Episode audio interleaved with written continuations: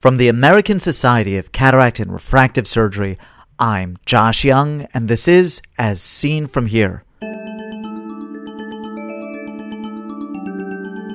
On today's podcast, new IOLs presented at the APACRS.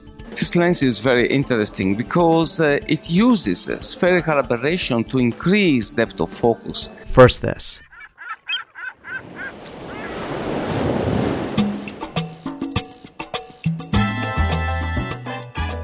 What's your idea of the perfect meeting? Mine would be a meeting in which the topics I want are covered by the people who are innovators in their fields, who talk about things that are immediately relevant to my practice, and who are both approachable and available between sessions. Ideally, I would like only one session to be running at a time so that I don't miss anything, and for each session to consist only of really high quality speakers. I guess if I were to go on to fantasize, the meeting would be in a beautiful location with plenty for my family to do while I'm filling my brain. Now, if you add a collegial atmosphere that promotes conversation with other ophthalmologists and an informal setting, then you would have a pretty good description of Side by Side, ASCRS's new winter meeting. Side by Side takes the place of Winter Update, and its motto is at the intersection of ideas and implementation. Join me at Side by Side at Turnberry Isle in Aventura, Florida. Go to sidexside.ascrs.org for more information, to book your housing, and to register. I had the opportunity to interview a number of people advancing the forefront of ophthalmology during the annual meeting of the Asia Pacific Association of Cataract and Refractive Surgery in Jaipur, India. Edited versions of these interviews are presented on the EyeWorld Replay website as brief videos. I'm going to present these interviews in their entirety over a number of podcasts. Today, we will hear from Roberto Bellucci discussing whether an extended depth of focus monofocal IOL can replace multifocal IOLs, and Claudio Trindade on a pinhole IOL for the management of highly irregular astigmatism. I'm here with Roberto Bellucci. Roberto, I'm so happy that you're here. You're talking about a very, very interesting topic. Let, let me sort of set things up. One of the concerns with multifocal lenses is, of course, there are aberrations and other visual uh, problems that are induced by these by these lenses. In one way, that uh, one one strategy that a lot of ophthalmologists use is to do monovision. But of course, the the, the problem with monovision is is that often the uh, fields of focus between the two eyes don't overlap. Now, you're presenting a, a, a technology, a sort of third way that doesn't induce the problems that multifocal lenses do. And this is an extended uh, depth of focus lens. Can I, get you, first of all, to talk about what the lens is and how it differs from a conventional spherical or, or even a conventional aspheric intraocular lens? This lens is very interesting because uh, it uses spherical aberration to increase depth of focus. The basic purpose of the lens is just to increase the power in the pericentral area, and this is what the lens does with a smooth transition using spherical aberration. Outside that area, that is uh, within the 3.5 central millimeter, the lens is a normal uh, aspheric lens. So the total spherical aberration resulting in the central 4 millimeters or even the central 6 millimeters is negative because this lens shows hyperopia with eccentricity because the central part only is uh, a little bit myopic to provide uh, near vision, to provide extended depth of focus. Roberto, you know, one, one of the questions that uh, comes up uh, in a situation in which you are trading some degree of aberration for increased depth of focus is what are you losing? Are you losing contrast sensitivity? Uh, are you losing other um, uh, visual quality measures? The ray tracing profile of this lens uh, shows exactly this. That is, we lose a little bit of contrast sensitivity as compared with monofocal intraocular lenses. However, depth of focus is increased and it's up to two diopters, providing patients distant and intermediate and near vision up to 40 centimeters that is quite sharp.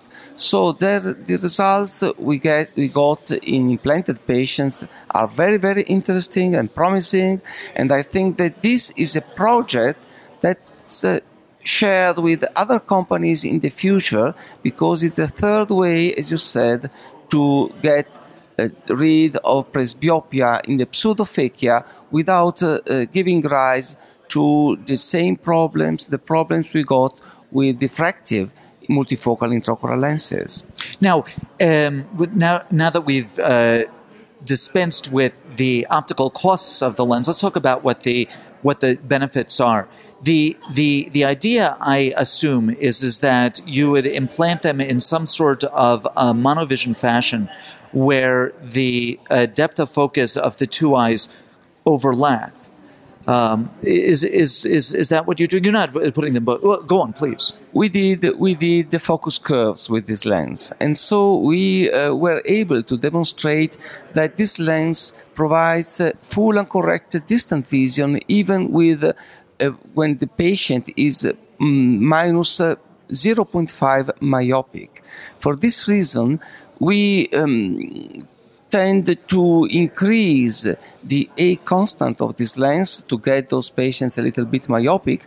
And so far, there is no need to differentiate the refraction of the two eyes because the uh, amplitude of accommodation is uh, enough to provide them uh, near vision as well.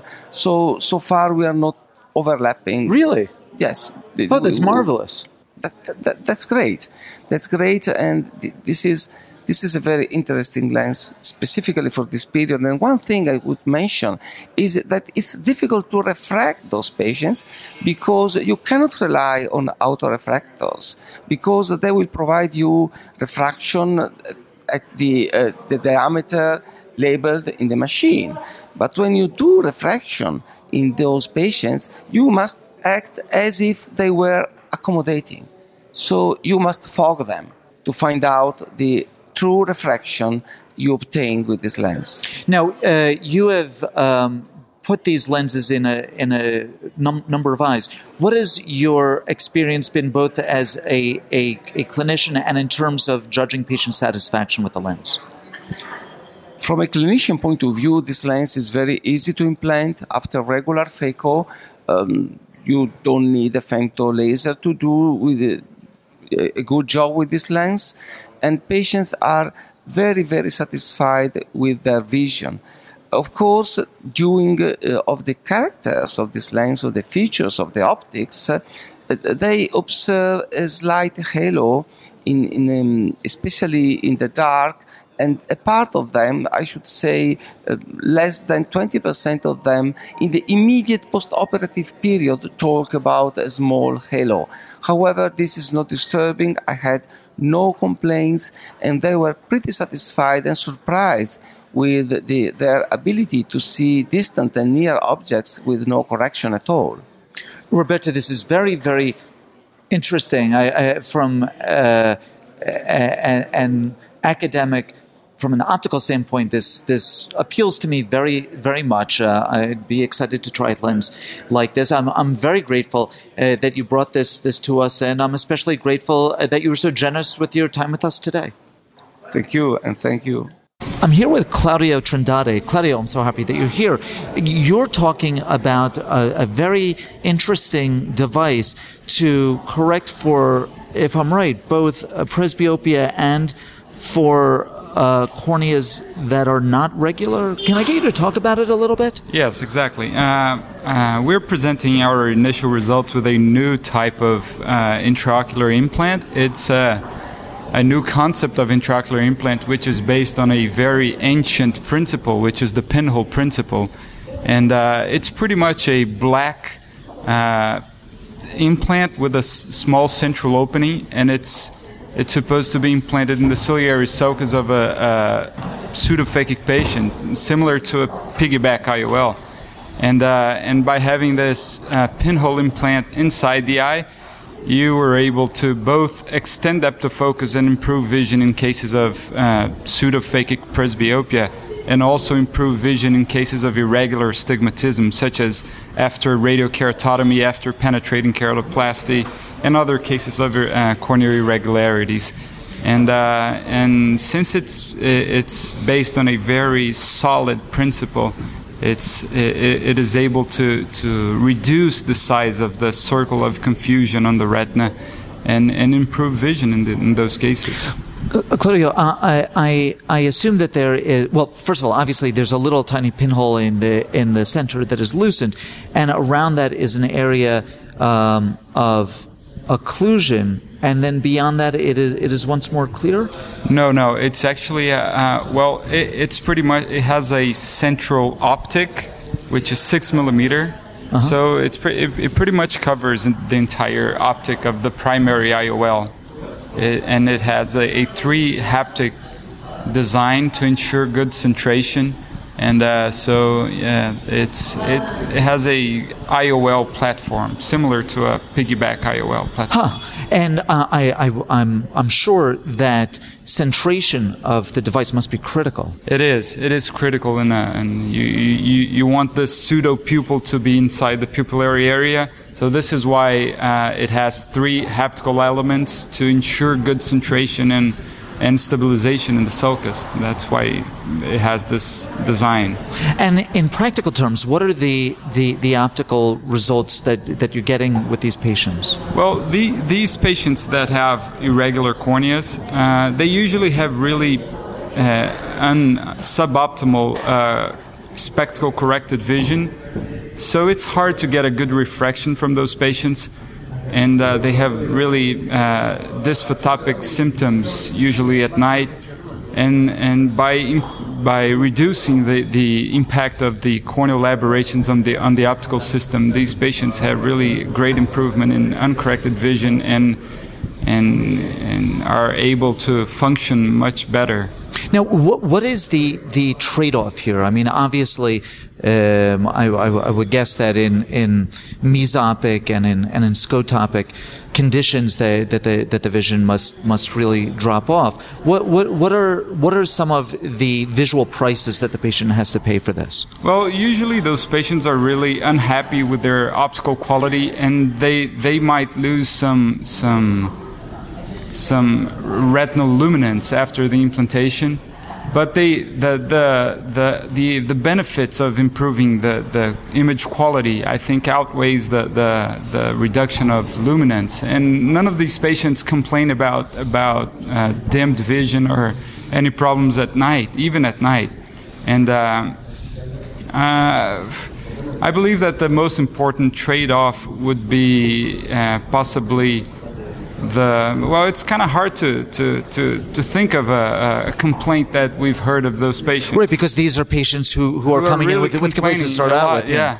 yeah. So, um, uh, how, how, difficult is the uh, lens to implant from a from a technical standpoint? Well, the, the lens is made of a foldable hydrophobic uh, acrylic, and uh, and it goes in through a single 2.2 millimeter incision uh, we usually use a, a, disposable cartridge to, to do that, and uh, so it's pretty much the same technique as a, a, simple IOL implantation.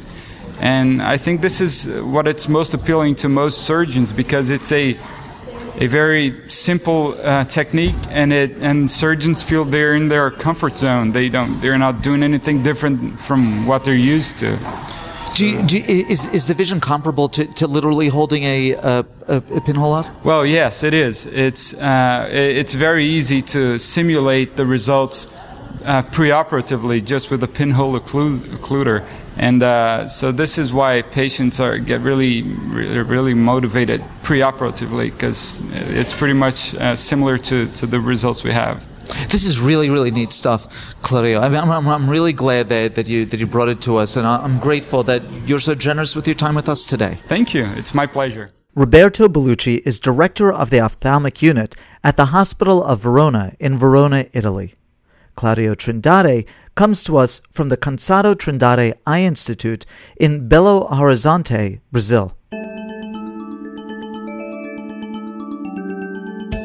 Ask questions of Dr. Bellucci, Dr. Trindade, or any of our previous guests, or make a comment about any of the topics we've discussed. These interviews are meant to be the start of a conversation in which you participate. Write to me with your questions or comments at josh at eyeworld.org. As Seen From Here is a production of the American Society of Cataract and Refractive Surgery. Be a part of the next podcast.